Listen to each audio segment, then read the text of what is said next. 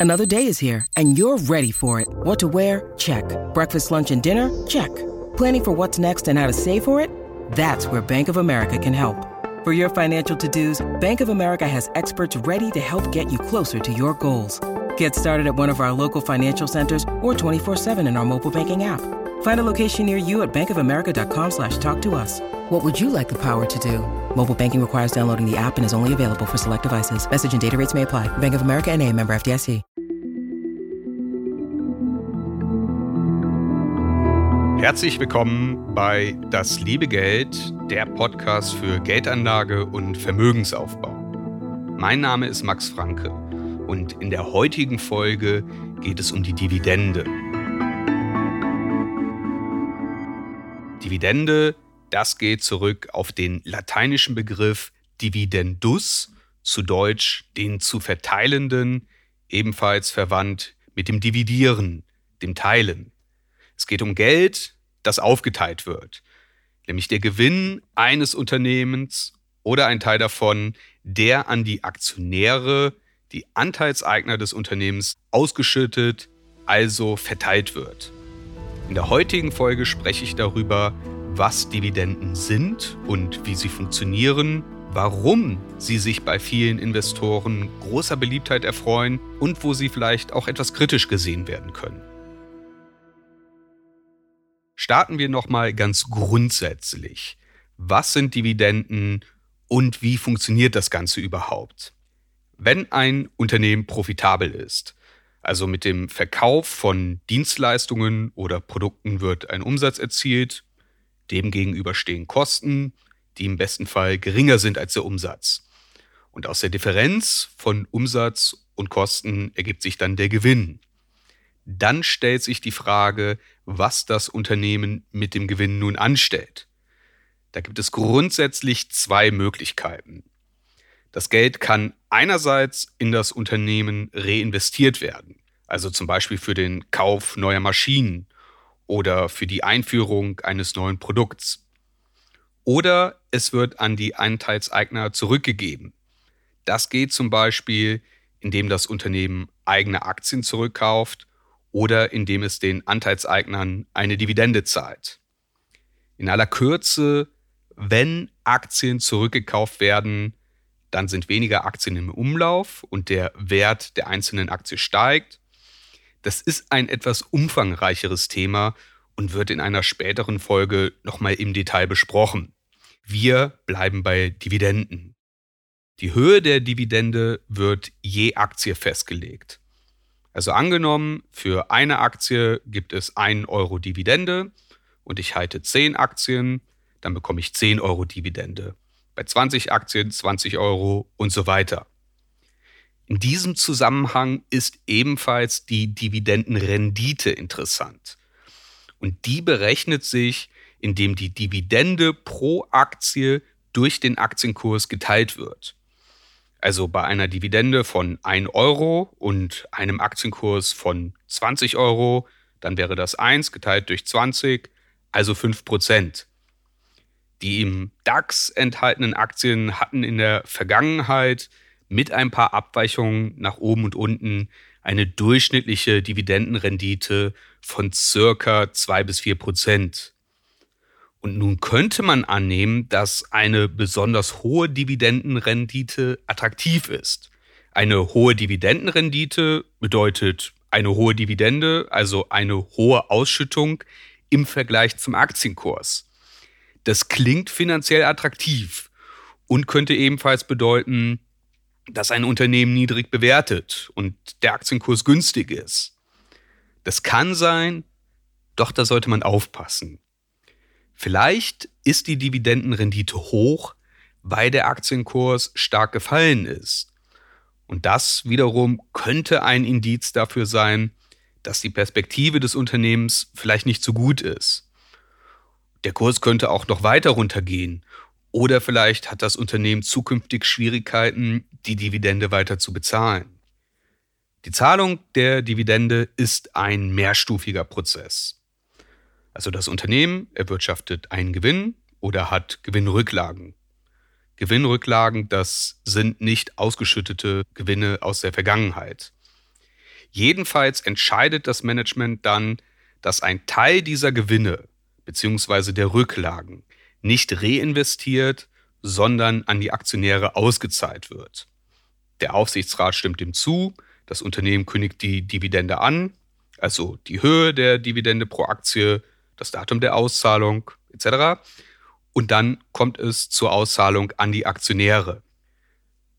Wann bin ich als Anlegerin oder Anleger dividendenberechtigt? Also unter welchen Umständen erhalte ich die Dividende? Hier gilt der sogenannte Dividendenstichtag. Wenn ich eine Aktie am Dividendenstichtag zum Börsenschluss halte, dann habe ich einen Anspruch auf die zu zahlende Dividende. In diesem Zusammenhang ist ebenfalls der Ex-Dividendentag oder auch Ex-Tag relevant. Das meint den Handelstag, an dem der Aktienkurs um die Dividende verringert wird. Also es erfolgt ein Kursabschlag um die Dividende. Der Aktienkurs ist dann ex-Dividende. Und die Idee dahinter ist, dass wenn jemand die Aktie an diesem Tag erwirbt, dann soll er oder sie keinen Anspruch auf die Dividende haben. Umgekehrt erhält der Verkäufer einer Aktie an diesem Tag zwar die Dividende, muss zum Ausgleich für die Dividende aber diesen Kursabschlag in Höhe der Dividendenzahlung hinnehmen. Diese Minderung des Aktienkurses wird oft in den kommenden Wochen wieder aufgeholt. Und wann genau der Ex-Tag bei einer Aktie ist, das lässt sich auf den üblichen Finanzplattformen nachlesen.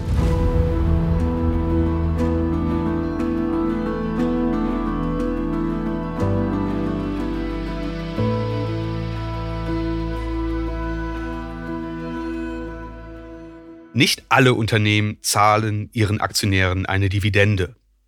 Doch diejenigen, die eine Dividende zahlen, machen das üblicherweise regelmäßig. Also es gibt durchaus Sonderdividenden, die können zum Beispiel gezahlt werden, wenn ein Unternehmen besonders hohe liquide Mittel vorhält. Wie der Name suggeriert, sind das eher einmalige Vorgänge.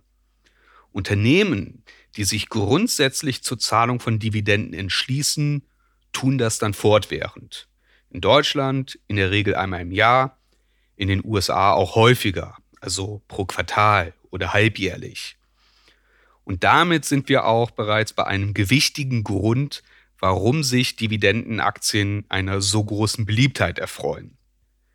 Die Zahlung von Dividenden kann eine Möglichkeit sein, mit seinen Investments kontinuierlich Geld ausgeschüttet zu bekommen. Nehmen wir den Konsumgüterkonzern Procter Gamble. Der hat seit dem Jahr 1891 durchgehend in jedem Jahr eine Dividende gezahlt. Der Aktienkurs mag in diesem Zeitraum nicht immer gestiegen sein, aber auf die Zahlung der Dividende war Verlass. Und somit kann die Dividende für Investoren eine regelmäßige und idealerweise auch wachsende Einnahmequelle sein. Das ist für manche Menschen mit Blick auf den Ruhestand relevant, damit sie ihre Rente aufbessern. Oder die Dividendenzahlungen sind ein passives Einkommen, zum Beispiel für die Urlaubskasse. Und wenn Investoren derart mit der Dividende planen, dann erwarten sie, dass sie nachhaltig ist und auch zukünftig gezahlt wird. Wenn das Geschäft des Unternehmens volatil, also schwankungsanfällig und die Finanzkraft in der Zukunft eher ungewiss ist, dann ist es eher unwahrscheinlich, dass das Unternehmen eine Dividende zahlt. Umgekehrt kann ein Unternehmen mit Dividenden dem Markt signalisieren, uns geht es gut.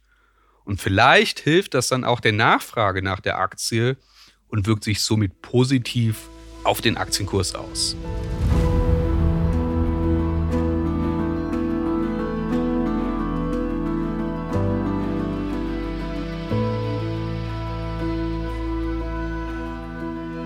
Neben der Möglichkeit einer Einnahmequelle können Dividenden ebenfalls zur Rendite beitragen.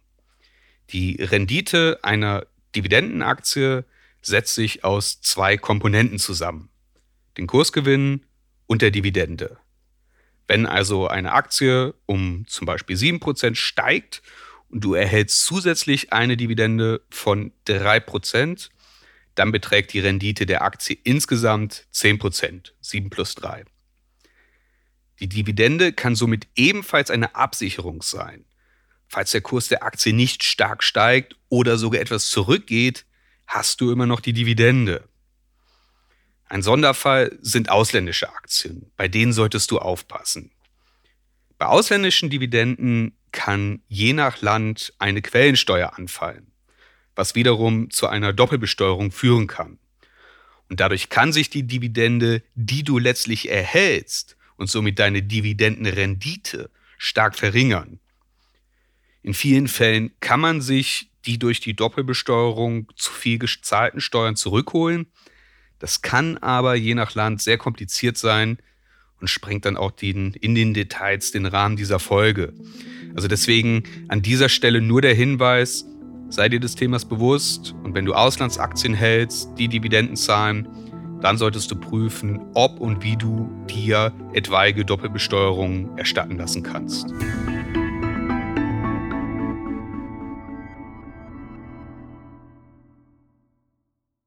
Ein anschauliches Beispiel für die Einnahmemöglichkeiten durch Dividenden und auch dafür, welchen Anteil Dividenden zur Rendite beitragen können, ist Warren Buffetts Investment in Coca-Cola. Im Jahr 1988, da erwarb Buffett bzw. seine Investmentgesellschaft Berkshire Hathaway für ca. 1,3 Milliarden US-Dollar 9% an Coca-Cola.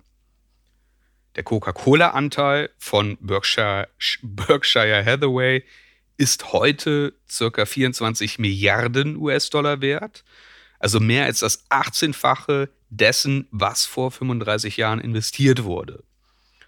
Zusätzlich hat Berkshire Hathaway über die Jahre eine Dividende in Höhe von 10,2 Milliarden US-Dollar ausgeschüttet bekommen also fast das Achtfache des ursprünglich investierten Geldes. Und allein im Jahr 2022 lag die Dividende von Coca-Cola für Berkshire Hathaway bei 704 Millionen US-Dollar. Also 54 Prozent dessen, was man ursprünglich für das Aktienpaket ausgegeben hat. Also für Buffett hat sich das richtig gelohnt. Den Großteil der Rendite erzielte er durch Kursgewinne, aber der Anteil der Dividende an der Rendite, der kann sich auch echt sehen lassen. Und trotzdem muss man das einordnen. Buffett freut sich über Dividenden und er hat in der Vergangenheit ebenfalls erklärt, dass er langfristig beständige und steigende Dividenden vorzieht und dass das ein Zeichen für ein starkes und stabiles Unternehmen sein kann. Also für ihn sind Dividenden wichtig, aber insgesamt sind sie nur ein vergleichsweise kleiner Faktor bei seinen Investitionsentscheidungen. Sein Fokus ist immer das Unternehmen, also das Produkt, das Geschäftsmodell, ein starkes und verlässliches Management und eine gute Zukunftsperspektive. Eine attraktive Dividende kann dann, dann das Ergebnis dieser Faktoren sein, sie ist aber nicht der Ausgangspunkt. Dividenden sind nicht immer eine gute Sache, beziehungsweise sie müssen im Kontext betrachtet werden. Aus Sicht des Unternehmens könnte kritisiert werden, dass die Zahlung von Dividenden die Möglichkeiten limitiert, das Geld anderweitig zu verwenden. Also vielleicht bleiben Investitionen in neue Wachstumsbereiche aus oder die Ausgaben für Forschung und Entwicklung werden reduziert. Es gibt auch Stimmen, die sagen, dass die Zahlung von Dividenden ein Zeichen von Wachstumsschwäche ist. Also vielleicht sieht das Unternehmen bzw. dessen Management gar keine attraktiven Investitionsmöglichkeiten und entschließt sich deswegen dazu, das Geld auszuschütten. Und das mag im Einzelfall stimmen, man könnte aber auch umgekehrt argumentieren, dass gerade etablierte Unternehmen Dividenden zahlen, weil ihr Geschäft weniger volatil und ziemlich gut planbar ist. Und weil sie nicht so viel Geld investieren müssen, wie es eine noch junge Firma tun müsste. Nehmen wir das Beispiel Coca-Cola. Das Getränk ist überall auf der Welt in jedem Dorf verfügbar. Die werden nicht in großen Sprüngen wachsen. Sie können aber ihre Preise erhöhen, ohne dass sich Kunden von der Firma abwenden. 1991 war das Unternehmen an der Börse 14 Milliarden US-Dollar wert. Und Buffett stellte fest, dass wenn man in diesem Jahr den Preis jeder verkauften Cola um nur ein Penny erhöht, dann erhöht sich der Gewinn vor Steuern um 2 Milliarden US-Dollar. Also Coca-Cola hat abseits der normalen Ausgaben für Marketing etc. vielleicht nicht die großen Investitionsprojekte. Und entsprechend sinnvoll kann es dann sein, das Geld den rechtmäßigen Inhabern auszuzahlen, als es in Projekte oder neue Geschäftssegmente zu investieren, die eher weniger vielversprechend sind. Eine weitere Frage ist, wie nachhaltig die Dividende ist. Ich sprach darüber, dass wenn es Dividenden gibt, dann erwarten Investoren diese regelmäßig. Also wenn sich das Management dazu entscheidet, die Dividende einmal auszusetzen oder zu verringern, dann kann das dem Vertrauen am Markt schaden und zu einem Verkauf der Aktie und entsprechend sinkenden Aktienkursen führen. Was sind dann die Kriterien, die dividendenzahlende Unternehmen aufweisen sollten? Was sollte gegeben sein, damit eine Dividende nachhaltig ist und damit sie das Unternehmen nicht übermäßig belastet? Ein stabiles, gut planbares Geschäft mit regelmäßigen Zahlungsströmen und geringen konjunkturell bedingten Schwankungen ist schon mal hilfreich, damit das Unternehmen die regelmäßige Zahlung von Dividenden gewährleisten kann. Stabilität und regelmäßige Zahlungen durch zum Beispiel wiederkehrende oder vertraglich lang gebundene Kunden sorgen für wenig Überraschungen im Geschäftsbetrieb.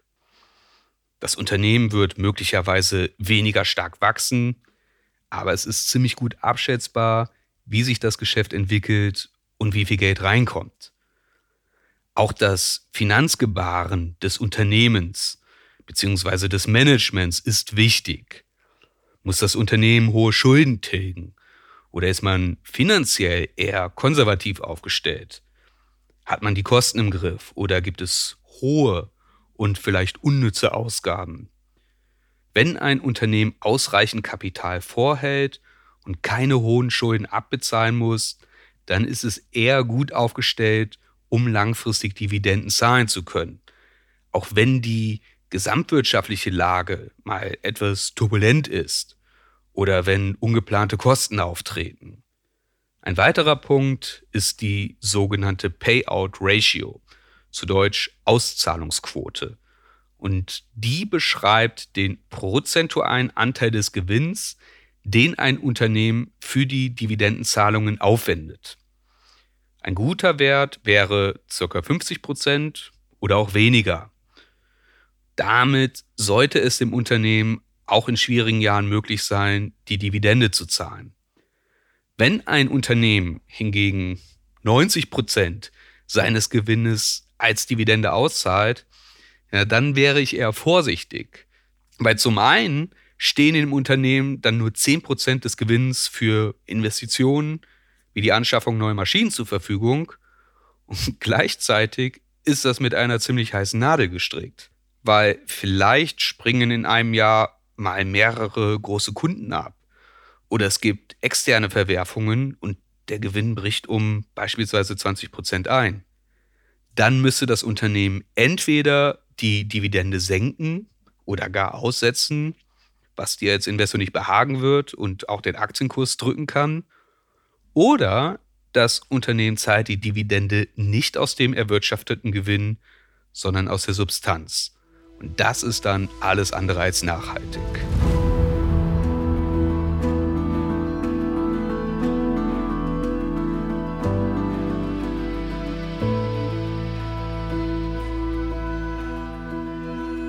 Nun gibt es Unternehmen, die haben eine besonders lange und eindrucksvolle Dividendenhistorie.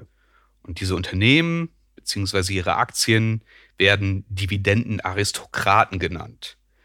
Dividendenaristokraten zeichnen sich dadurch aus, dass über einen Zeitraum von mindestens 25 Jahren ihre Dividende niemals ausgesetzt und sie sogar jedes Jahr erhöht haben. Wenig überraschend ist Coca-Cola ein Dividendenaristokrat, aber auch Energieunternehmen wie Chevron oder der Handelsriese Walmart. Es gibt auch einen passenden Index, nämlich den SP 500 Dividend Aristocrats. Und der beinhaltet zurzeit 66 Unternehmen aus dem amerikanischen Index SP 500, die wiederum als Dividendenaristokraten qualifizieren. Und wenn man sich die Unternehmen anguckt, dann fällt auf, dass es oft lang etablierte Unternehmen sind, die in ihrer Branche in der Regel eine sehr starke Wettbewerbsposition haben. Also wenn man als Investor mit Dividenden eine regelmäßige und einigermaßen vorhersehbare Einnahmequelle sucht, dann könnte ein ETF auf diesen Index einen Blick wert sein. Doch auch wenn diese Unternehmen in der Vergangenheit erfolgreich und zuverlässige Dividendenzahler waren, ist natürlich nicht gewährleistet, dass sich das auch in Zukunft so entwickeln wird. Weil wie alle Unternehmen stehen auch die Dividendenaristokraten im Wettbewerb und sie sind ebenso Marktrisiken ausgesetzt. Zudem ist ein Index wie der SP 500 Dividend Aristocrats auch nicht sehr stark diversifiziert. Da ist die Region USA und ein starker Fokus auf Branchen wie Konsumgüter, Industrie und Gesundheitswesen. Also falls ein solcher ETF für dich für dich spannend sein sollte, wäre es eine Überlegung, ihn vielleicht eher beizumischen und nicht den Großteil deines Portfolios darauf zu stützen. Und dann wäre dann noch die Frage, was mit den Dividenden der im ETF enthaltenen Aktien passiert.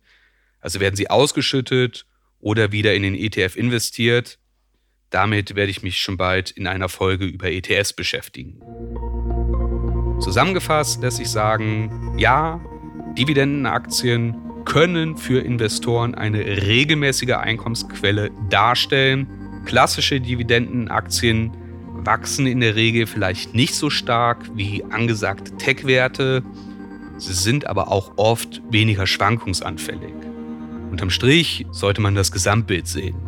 Ob eine Aktie ein gutes Investment darstellt, entscheidet sich nicht an der Höhe der Dividende, eine hohe Dividende garantiert nicht, dass man insgesamt eine Rendite erzielt und es ist nicht garantiert, dass ein Unternehmen die Dividendenzahlungen auch in Zukunft beibehält.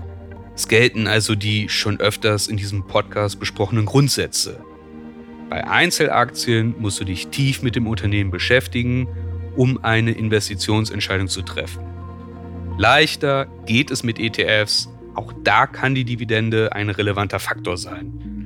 Und über die langfristige Rendite und den langfristigen Vermögensaufbau entscheidet letztlich das Gesamtpaket aus Dividende und der Entwicklung des Aktienkurses.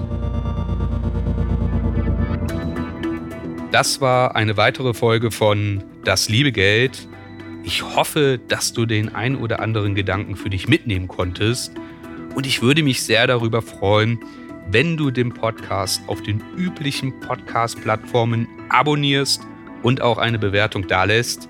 Ich lade dich herzlich dazu ein, auch den Newsletter von Das Liebegeld zu abonnieren oder das Transkript dieser Folge nochmal nachzulesen. Die Links gibt es wie immer in den Show Notes. Die nächste Folge kommt in zwei Wochen. Bis zum nächsten Mal.